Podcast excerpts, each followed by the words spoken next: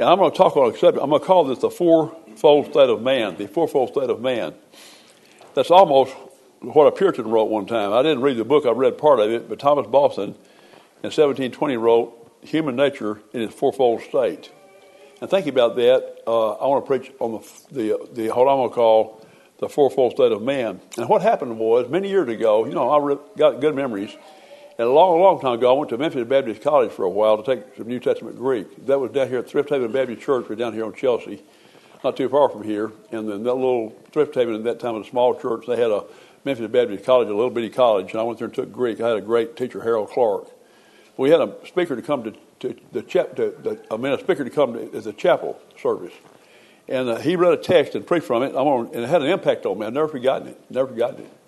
So I'm gonna read you the text, and then hope you'll be praying for me. I want to bring some practical lessons out tonight. I hope it'll help all of us. So here's the text. It's over in Luke chapter two, verse fifty-two. Luke two fifty-two. Now I'll never forget this as long as I have a sound mind. What this man preached, and Jesus increased in wisdom and stature, and favor with God and man. That's loaded with theological content. I'm not going to talk about the theological content tonight. I want to bring a practical lesson. That's an amazing thing when you think about it. The theological content, it's, it's deep. So Jesus increased in wisdom. What? He's God, right? Well, he is God. He, but he had a human nature, and so I don't know how to do all that right now. And I'm not going to try to get in the deep water of the theological concept of that. But it's true. He always had all knowledge. Never was anything but omniscient, but uh, in one sense, in a human nature, he increased in knowledge. I'm not going to try to explain that now. He increased in stature. Well, we know he grew. We know he was born as a just like any other baby. Born, uh, of course, the conception was different, but he developed in the womb and uh, was born like any other baby. And he grew, and we know he was an adolescent at one time, twelve years old. We find out about him, and he grew to be to manhood. So he increased in stature. Uh, He also increased in wisdom, I mean, and in, fa- in favor with God. That, that's amazing, isn't it? Uh, God always loved him totally, and I don't know how to explain that either. But I do know that on two occasions, God said, "This is my beloved son, whom I'm well pleased." When he was baptized, he said that. Now, on the Mount of Transfiguration, when Jesus revealed some of his glory there to Peter, John, and James, that all of them very much, he said, "This is my beloved son, and whom I'm well pleased," hear him. But in one sense, increased with stature, I mean, and, and favor with God and favor with man. Uh, so we know some men hated him. So, I, like I say, that's a, that's loaded with theological content, but I'm not going to talk about the theological part now. I'll get some practical lessons out of it, okay? So I'm just saying this, that man has got a fourfold nature. And I'm getting this out. What I'm going to do and talk about that a little bit, one of them is he had a mental and emotional nature. I'm going to put those together, mental and emotional nature. And the reason I want to talk about this, each one of these elements affects all the other elements. We need to keep all of them under control. If one of them gets out of whack, they get all of them out of whack. So we got to be unified in this and work on all of these. So I do hope today, tonight, I know you'll remember everything I say. Hope each of you gets something you can take home and work on to help you is what, I'm, what I hope will happen. So wisdom uh, is the mental and emotional part. Then uh, also he said he increased in stature. That's the physical nature. And there's a very important, physical nature is extremely important. Uh, our bodies are very important. They have a great effect on us, as we know, when we lose our health. And then also, uh, he said he increased in favor with God. That would be a spiritual nature. And favor with man, that'd be a social nature. So I'll talk about how those interact. It'd be our mental nature and our uh, physical nature, our spiritual nature, and our social nature. So let's give some, I hope you'll listen carefully, I think you are, and give some practical implications. All right.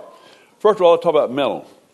Uh, I, the, the wisdom, I'm getting mental and emotional. So I'll talk about mental first, then emotional. All right, look, folks, we got minds that God's given us, and we need to use them to glorify God. Let me read you a scripture you know very well. We don't need to be mentally lazy. We have a generation of people who are mentally lazy. That's one reason we're easily brainwashed by the media. That's why we can take these sound bites and fool everybody. People are not thinking anymore. They don't read anymore. And I want to encourage our young people. Most of you are above average kids, and I'm glad you are. Some of you are going to Christian school. Some of you are being homeschooled.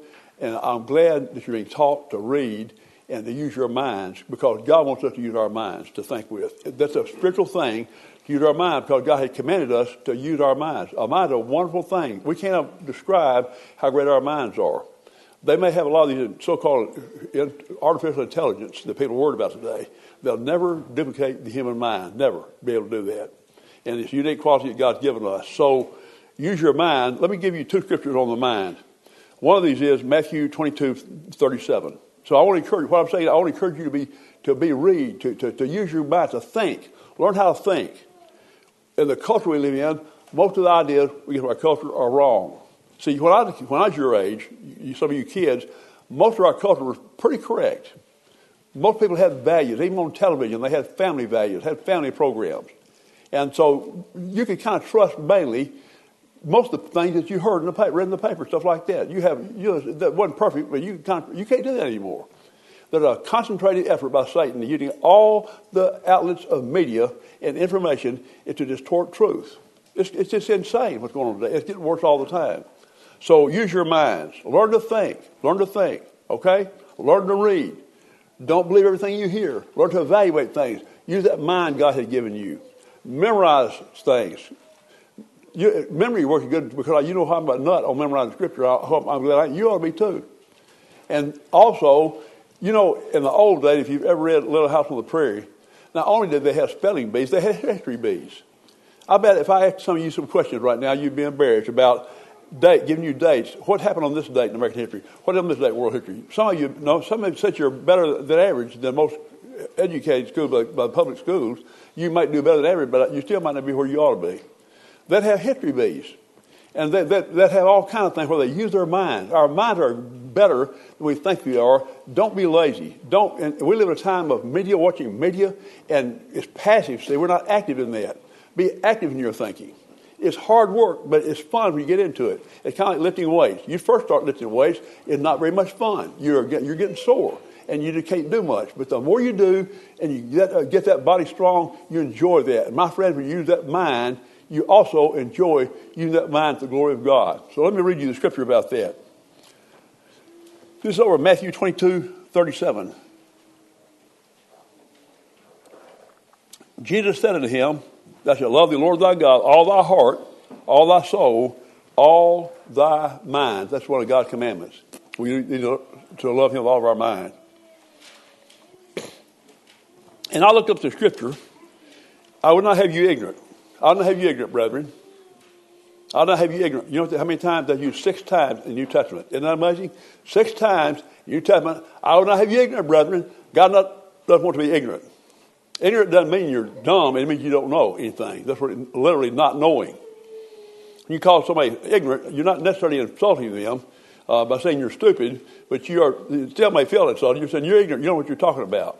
You don't know what you're. And my family, many people today don't know what they're talking about. Most of the talking heads we see don't know what they're talking about. So use your mind. That's mental, okay? Also, emotions. We have emotions, and our emotions affect, now our mentality, first of all, affects everything about us. How we think. And a man thinketh in his heart, so is he, right? Ideas have consequences. By the way, I'll give you a little advertisement right now. There's a podcast I wish some of you listen to called Ideas Have Consequences. A guy just discovered not long ago, he's a real good Christian now from Birmingham. He's a genius. Larry Alex Taunton has this podcast called Ideas Have Consequences. It's amazing. But ideas do have consequences. So, uh, you know, the, there's an idea, somebody, some, some, you say, well, this is a stupid idea. Let me give you an example of that. Uh, even Francis Crick, who discovered the D N A, he had this, he advocated, and you say, well, nobody's ever going to do that. When a baby's born, don't decide to let him live to give some mental tests and some other tests to see if he's worthy of living. Now, that hadn't happened yet. I hope it hadn't happened yet. It may have happened some places. But often I guarantee you, if we live long enough, something like that will probably happen someday. Ideas have consequences. Ideas have consequences. Used to, when I studied history, I loved to study, uh, you know, uh, exciting history, like wars, and I still like that. But I didn't like the history of ideas. The most important history there is is the history of ideas. Ideas have consequences. Now, so our mind affects everything. But my friend, our emotions do too. Our emotions do. Let's talk about that a little bit. Uh, let's contrast, and I wish I had a, a time for every four or five sermons on this, but I don't right now. But our emotions are important. We can learn to control our emotions and develop our emotions. We're obligated to. Some people say, well, that's just the way I am. I can't help it. I, that's the way my daddy was. Well, your daddy is probably wrong. Let me give you an example of that. This is going to be kind of funny. This came up with Jay Adams. Well, I can't control my temper. That's just me. I'm blessing my family out. All of a sudden the phone rings. Guess what you do? Hello. Just as well as you can cut maybe your boss. See what I'm saying? You can't control yourself. We can learn to control our emotions, and we need to do that. Emotions are wonderful, but not wonderful out of control. Let me give you, I wasn't going to say this, but I will. I think it'll make a good point. I love to be emotionally stirred. I am stirred almost every time we come to church. I love, and I, that's good. I'm stirred by the right things. These hymns amaze me. Sometimes I don't even sing. I want to listen to you sing. Sometimes I want to sing as loud as I can to praise God Almighty. But my friend, many people are stirred by their emotions, not in the right way. I'm gonna get, this is a real true story. I got a, one time Rachel Green gave me a copy of the Texas Magazine. And the article, I still got it, is called An Atheist Go to Church. And here's the way it went. An atheist went to church. So this guy's a writer, an atheist, and so he he went to church at First Dallas Church, where a great big old church, and Doctor W A Criswell used to be the pastor. You may remember Criswell. He had a real famous minister. Good-looking man, big old chest, big old head on him, man, uh, an eloquent man. I mean, he really was. He was something else. He, he could have been an actor. And so uh, he was a famous man, W A Criswell. Preached through the whole Bible, you know, remember that Criswell. Well, this atheist says he goes to First Baptist Church. He says, first of all, the orchestra comes in, because they had an orchestra, like they did at Bellevue. And they came in very slowly playing, very quietly playing, I am bound for the promised land. Real quiet. They marched on down the aisle, and they got they took their places up to where they sit. Then they kept on playing, I am bound for the promised land, and here comes the choir. They're singing, I am bound for the promised land. And those guys are still praying, I am bound for the promised land. All of a sudden, they get to the climax, and W A. Criswell jumped out of the side door there, that big old Bible jumped in that pulpit, looked like a lion almost. The cymbals clash. The kettle drums go, and they get their, I'm bound for the promised land. This guy said, I don't even believe in God. I got excited. See, we can get our emotions excited, but things are not. But but, the, but I'm talking about the not good emotions. We can, our emotions have, we have an emotional nature. God knows that. It, so let me read one place tonight. I guess I'll just confine myself mainly. Let's go to Galatians chapter five. And I'm just going to read this. Don't comment a whole lot, but I hope I'll give you some maybe uh, soft oats where you want to go ahead and do some study on your own. There's some contrast here in uh, the fifth chapter of Galatians. Now, I'm going to start about the works of the flesh and then the fruit of the Spirit. And they're, all these are emotions. Most of these are emotions. So here we go, nineteen, verse nineteen. Now, the works of the flesh are these. Uh, now, the works of the flesh are manifest, which are these. Adultery, because that's an action, not an emotion. Fornication, uncleanness. Uh, let's see. Y'all going to cue me. Oh my, don't be embarrassed about my eyes. Sometimes I have a hard time with, with light, so I'm, sometimes it messes me up. Don't. I'm not, it's not, I'm not worried if you don't worry about it. Uh, unclean, un, lasciviousness, idolatry, witchcraft. Here we go. Hatred, variance, emulations, wrath, strife, seditions, heresies, and that heresy means causing divisions. So th- those are bad emotions, bad emotions. There are emotions. Some of them are wrath, uh, strife, sedition, all that is. Envyings, murders, drunkenness, reveling, and such like, of the which I tell you before, as I have told you, also told you in time past, that they which do such things shall not inherit the kingdom of God. Now some of those were emotions, not all of them were. But let's contrast that with the fruit of the Spirit. This is what we need to develop, the fruit of the Spirit. The fruit of the Spirit is love. How about that? Joy. Isn't it good to be joyful in the Lord Jesus Christ? My friend, the joy of the Lord is your strength. I'm thrilled at Grace Chapel the last few years. I don't know how to put a time limit on it now. We had magnificent song services. I don't know whether you sensed that or not. I've always enjoyed the song services, but it looks like to me, maybe it's just me. I don't think it's just me. You know, it's good to be in the congregation too, isn't it? When I was in the hospital for nine days and had to stay home and get it live stream, and have, not only while I was in the hospital, but a few weeks I couldn't go to church. I enjoyed watching live stream. I'll tell you, I got back in church and I was with the congregation. I cried through the whole song service. I was so thrilled to be there. And the words meant more than they ever meant to me.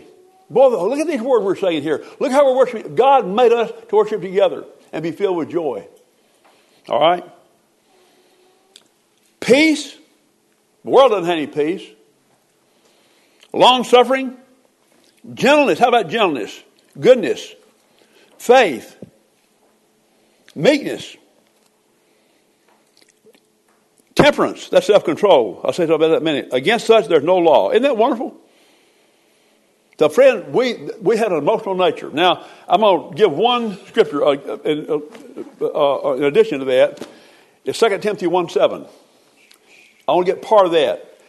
God has not given us the spirit of fear. That means cowardice. That's, it literally means cowardice. God has not given us the spirit of fear, but a power of love, of a sound mind. Now, I want to talk about sound mind for a minute. In the Greek, that means a self-controlled mind. That's our emotions.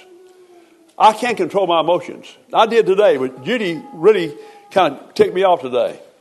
She, I mean, it was my own fault, but you know what? I, I decided to keep my mouth shut, and I can't, it wasn't anything. It wasn't a big deal at all. For a minute, a bit, she hit my hot button. It was on our way to the hospital, and I started to say, "Mama," and this give her a good dose. I bit my cotton-picking tongue. I'm glad I did. It wasn't worth a flip anyway. I forgot. I forgot what it was now. That's how important it was. But I can control my emotions. I can control my actions. I can control my temper. I'm going to give you a little secret, too. Judy's not here tonight, so I can do it. Some things she does annoys me. So I've got a technique I'm going to start using. I've already used it a little bit. It works. Okay, this annoys me, but I'm going to start saying, you know what? Isn't that cute? That's just one of her idiosyncrasies. I'm going to work on that. I'm going to work on that. I heard about a man, a counselor at one time. He said, "My wife drove me crazy for years. She had never closed her drawer." I said, "Close those drawers. Or you open them." "And honey, I want to." She'd forget to close the drawers. And the poor old thing just never could get to close her drawers. So one day he said, "You know what, honey? Do you never have to close another drawer? I'm closing drawers right here from now. Closing drawers is not important. We need to maybe get uptight about the important things, but my, most things we get upset about, they're not even important. We just let them fester." Another story I heard about a man one time, true story. He was an engineer. He was real well-ordered, did everything. He liked for everything to just be in place. His wife was just the opposite of that. So he noticed one time in the kitchen uh, corner, of the, there's, a, there's a cobweb up there. "Well, I know my wife will get that cobweb." She never got the cobweb. It got bigger and bigger and bigger. So finally he went off on her. Why didn't he get the cobweb down? See what I'm talking about? So we can control our emotions. We must control our emotions. So now let me go back to that sound mind. A self-controlled mind. Here's what, here's what a self-controlled mind is. Just get, get the reins together with the Bible. Okay, we all are afraid something's going to bad happen to us, aren't we?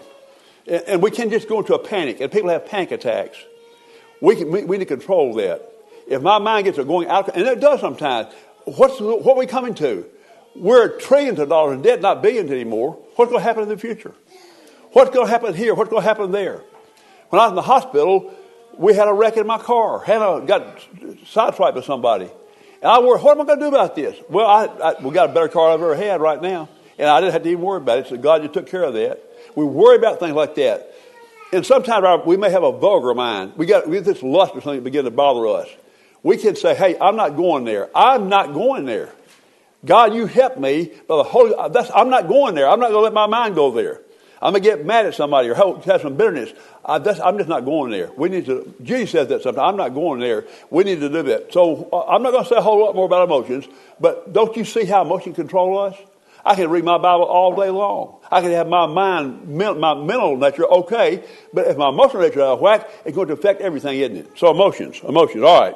Now physical. Jesus grew in, he increased in wisdom and stature. I mean, in wisdom and stature. So here's our stature. I'm just going to say this. Let's listen. Our, you know what our bodies are? You know what our bodies are? They're the temple of the Holy Ghost. They're the temple of the Holy Ghost. And they're wonderful to have a good body. To have a body, even, even a body's not all that good, a wonderful thing. But to have the body most of you have is wonderful. You kids don't know what you got. David said in Psalm one thirty-nine, fourteen, "I will praise thee, for I'm fearfully and wonderfully made. Marvelous are thy works, that my soul knoweth right well." It's amazing what we can do. We have eyesight. We have ears. We can hear. Daniel can't see right now. He's going to see one of these days. He'll be seeing all the place up in heaven. He's remarkable. He amazed me what he can do now. I hit my hats off to old Daniel. We, we, we have wonderful, he can think. We have wonderful bodies. Let's take care of our bodies. Sometimes we don't. And I don't want to be an ascetic. That means it's just too self-disciplined. We need to be self-disciplined. You know what, you know what one of the sins the Bible is? And it bothers me. I'm working on it. It's gluttony. You think, well, brother, like you know all that fat. Well, you know, I'm still a glutton, though. I've got to watch it. I'm not kidding. Uh, I've got to be careful about that. And I'm convicted about that. Take care of the Holy Ghost, the, the, of the holy temple of the Holy Ghost that God has given you. Don't even be a workaholic. Work hard, don't be a workaholic. Uh, let me tell you this. I won't go to it. It's over in the book of Kings. But you remember when Elijah had that big contest with those priests? And, man, that must have been hard work killing four hundred fifty priests. That'd, that'd be kind of a slaughterhouse, wouldn't it? So he had to work pretty hard that day. He got real depressed right after that. God gave him a great victory. He got real depressed. He went out in the wilderness. And you know what the angel told him? Because God told the angel to him that. He said, eat and get a, take a nap. Now, it doesn't say that in Hebrew, take a nap, but that's what he said to do. You eat and sleep. You got to get some rest, Elijah. You've been through a big... That was in the Bible for a reason, isn't it? And I've got a scripture for you on that too. Jesus Christ, this over in Mark chapter six, verse thirty-one. And he said to them, this is Jesus talking now, to his disciples. Come ye yourselves apart to a desert place and rest a while, for they were many coming and going, and they had no leisure so much as to rest, My, to eat. I mean, sometimes we just need, you know, don't feel guilty about taking a vacation. Now, don't take a whole life of vacation. That's what some people will live a whole life of vacation. People who are conscientious, Isaac's one of them. I have to flush Isaac a little bit. Isaac is kind of a workaholic. Uh, maybe not totally a workaholic, but he sometimes he don't know how to rest. I'm going to kind of get on him now, buddy. You don't know how to rest. Don't feel guilty. If you're a conscientious individual, don't worry about resting. Now, if you're a lazy cotton picker, I say get up and get, get, get on it. I get a pitchfork after you. But if you're a conscientious individual, like most of you are, take care of yourselves. Get proper sleep. Try to eat right. Take care of the temple of the Holy Spirit. That a great evangelist from Scotland named Robert Murray McShaney. He overdid it. He worked too hard. He knew he worked too hard. He got his health broke. He died young. And before he died, he said, God gave me a good a message to, and a good horse. He meant his body. God gave me a message and a good horse to deliver it. I done killed the horse now. I can't deliver the message. Isn't that something? So I'm encouraging you, my friend, physically. And let me say this also. Uh, the devil is a dirty fighter. If you're physically hurting, your mind just begins to go crazy. Jimmy Barber is one of the most strong-minded people I've ever met. I, I admire Jimmy Barber. We talk almost every day on the phone. I tell you, lately he had a sickness he had. I've never seen anybody go down like Jimmy did for a while. He's okay now. He he was in the, I've never seen anybody that low in the dumps. So, and, and when, we need to cut each other some slack too. Sometimes somebody may be real irritable. Well, they shouldn't be irritable. Let's come to reflect that's a human being. They maybe have some physical malady they're going through. I'm always saying, be kind to everyone. Everybody's fighting something. So husband and wife need to remember that, don't we? That, uh, we and, and kids, we, we all need to remember that. We are frail, and we need to get... One thing about Robert E. Lee, I read one time, a book about Robert Lee on leadership. And Lee was a believer. He was a Episcopalian, but he was a believer in sovereign grace. And this book said one reason that made him a great leader was since he knew that men were totally depraved, he didn't go off on his generals when they made mistakes. He didn't. He wanted them to do right, but he didn't expect perfection out of them. And that's how we ought to be with our children. And you ought to be with your parents. Your parents are not perfect. You honor them anyway. They're doing the best they can. Sure, they'll mess up. You'll mess up when you get big too. And parents, we don't really expect perfection out of our children. We need to make them behave themselves, but we don't need to provoke our children to wrath. So anyway, physical had a lot to do with things, doesn't it? Our physical body, so be careful, brother. Even George Mueller, the great prayer warrior, said this. He said, there are two times in my life when I'm most tempted by the devil. Number one is when I'm traveling, because when he's traveling, he's away from his normal routine of people who know him and might be tempted to do something he wouldn't do when he's not around his support group. That's the temptation. But he said, when I really lose a lot of sleep, he said, that's also when the devil jumps on me. Remember that. The devil is a dirty fighter. So physical, right? Okay. We got one more. That's spiritual. That'll that'll be one of the easiest ones at all, shouldn't it? Well, I got two more. I got social too. All right. I'm going to say I'm just going to be pretty close. On, I won't take long on this. This is obvious. We ought to be growing spiritually. We have a spiritual nature. I give you two scriptures, uh, and you can think about these. One of them you ought to think about a lot. I think about it a lot. Peter summed it up. His last little testimony was Second Peter. Great letter, three chapters, wonderful chapters. So here's what he said in Second Peter chapter three, verse eighteen, the last verse. But grow in grace, grow in grace, and in the knowledge. That means the experimental knowledge of our Lord and Jesus, Lord and Savior Jesus Christ. To him be glory, both now and forever. Amen. I'll read that again.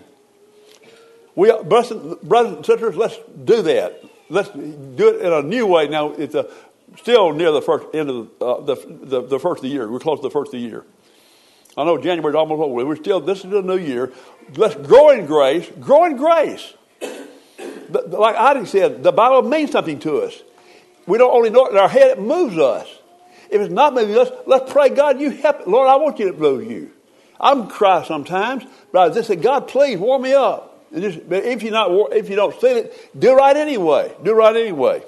Grow in grace and the knowledge of our Lord and Savior, Jesus Christ. And one more verse on that, because the Bible's full of these, you well know. You could come up with a bunch of them tonight. It's over First John one seven. It's wonderful. If we walk in the light, that means we're being obedient to God, as He is in the light, our dear Savior. If we walk in the light, as He is in the light, we have fellowship one with another. That means, that means with Him, us and Him. If we walk in the light, as He is in the light, we have fellowship one with another. The blood of Jesus Christ, His Son, cleanseth us from all sin. We have a clean conscience. There's nothing like a clean conscience.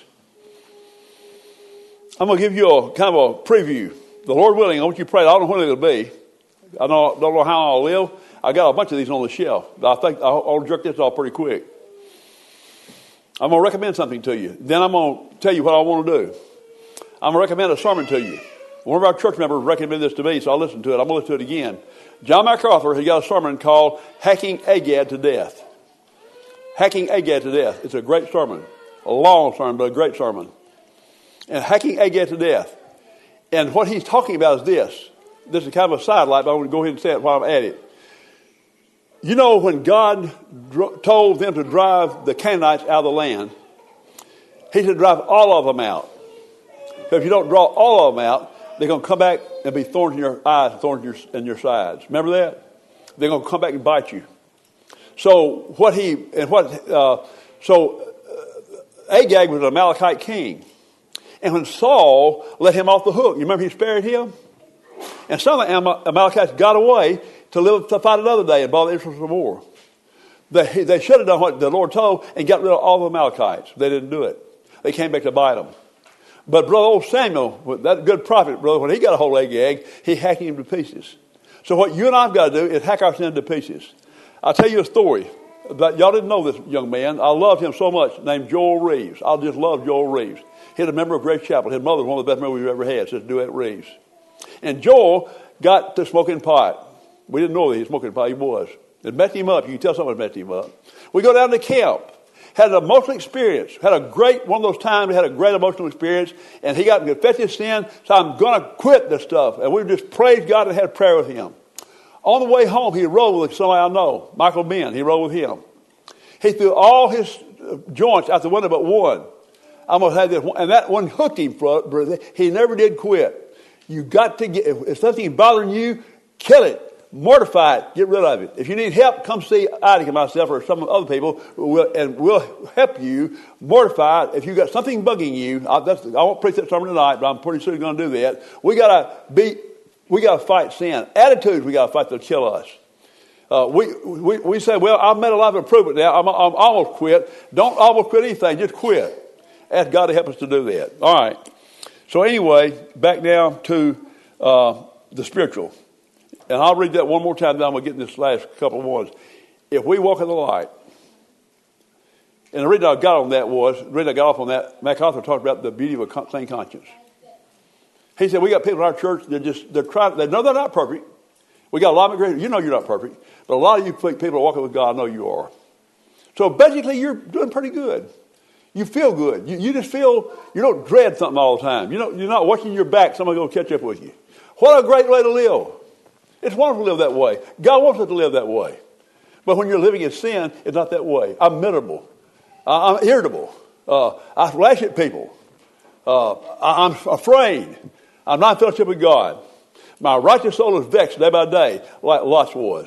So that's why I got on that. My friend, we need to have a good social, uh, I mean a, a good good spiritual nature. Now I'm gonna, let's go to social a minute. That's our last one. In favor with uh, in favor with men. That spiritual in favor with God. All right. Okay, here I am now. Read my Bible. Boy, I'm just reading that Bible. Boy, I'm praying. I'm going to church. My My my mental and my emotional are just doing great. My taking care of my body is just doing fine. Man, I'm just, I'm just feel I got this energy. I'm just going great. Uh, am I spiritual? I'm, I'm really walking with God. Then I get at outs with somebody, and what, it blows the whole thing, doesn't it? I get at outs with somebody. It may be somebody close to me. It could be via Judy. And it messes everything up. Grace Chapel has been blessed for a long time with good fellowship. Let's keep asking God to help us do that. Don't take that as a granted. It's not just granted. We're sinners. We've got to work at this, to work hard. So I'm reading, I won't go into the whole sermon. We've preached on this sometime. But social is how we get along with each other. So I'm going to read you how urgent that is as far as the Lord's concerned. It's a big priority with God for us to get along with each other. Here it is over in Matthew five, twenty-three and twenty-four. Jesus shows the priority of reconciliation when people get out with each other. Sometimes we have something festering for a long time. It just festers. And it gets, and we're just, we go a long time, we think we'll never overcome it. That's not the, true at all. Okay, Matthew five, twenty-three and twenty-four. Therefore, if thy bring thy gift to the altar. Here I'm, I'm coming to church now. I bring my gift to the altar. I bring my gift of praise. I bring my gift of sacrifice to God. And then remember that thy brother hath ought against thee. Okay, I come to church. I'm going to offer up to God, but I remember I'm out with somebody. Look what the priority here. Leave there thy gift before the altar. Go thy way first. Be reconciled with thy brother. Then come and offer thy gift. Isn't that wonderful? That's pretty high. That'd, be, that'd all be almost like this. Let's just say me and old Reuben. Here I, I Reuben, I'll have to pick on you. You're one of my favorite sons-in-law, by the way. But I got a bunch of favorite sons-in-law. I won't tell you who the ones unfavorite. No, I got all over my favorites. But anyway, I got the Lord been good to me. Old Reuben, here I'm at church. I'm, I'm going to sit out here beside Isaac. I'm going to have a big old time serving God. I remember that there's something pretty bad between me and Reuben. You know what I need to do? Get up off that bench. Say, Reuben, come over here. Let's get outside and talk a little bit. And get that cleared up. Then come back and offer my gift on the altar. That's how urgent it is. Let's read that again. Jesus, I didn't say that. Jesus said that. Therefore, if thou bring thy gift to the altar, and there remember that thy brother hath ought against thee, leave there thy gift before the altar, go thy way, first be reconciled to thy brother, and then come and offer thy gift. Isn't that powerful? Now I'm going to read you, in closing, James chapter three. Now, you, you know a Bible full of get along with each other. Full of it, full of it, full of it.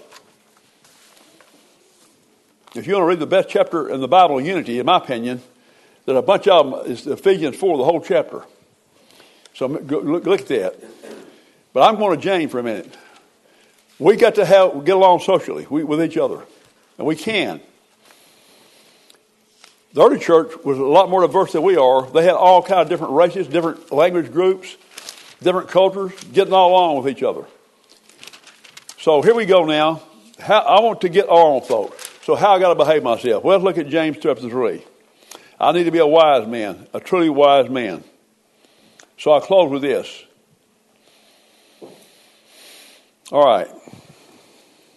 I didn't read today about the tongue, about that fountain giving salt water and bitter. But I will go below where he is reading in verse thirteen. Who is a wise man and endued with knowledge among you? Let him show out of a good conversation his works with meekness of wisdom. But if you have bitter envying and strife in your hearts, and I didn't talk about that today, but this being bitter. If you have bitter envying and strife in your hearts, glory not and lie not against the truth. This wisdom descendeth not from above, but earthly, sensual, devilish. Now get this. For where envying and strife is, there's confusion in every evil work. Now, the good part. Here's what I will get on. The wisdom that is from above is first pure. I'm sure tonight I'm not prepared to preach on this like I want to. I haven't studied this out in detail, but it means what it said anyway. It, it's pure. No motives. No ulterior motives. Not trying to just get on somebody's good side for some selfish reason. The wisdom from it is first pure, then peaceable. And I love this. Gentle. How about that? Gentle. I talked about kindness this morning. Gentle. Let's be gentle with each other. And you know, I, I hate to preach your sermon for you. How did he say about people closest to you? That's where we have the problem sometimes. I'm on my guard when I'm around other people. I want them to think well of me. When I'm with my family and people closest to me, I need to be gentle. If I'm not being gentle, I need to repent quick and, and get gentle. And easy to be entreated. That's a great. That means that easy to approach.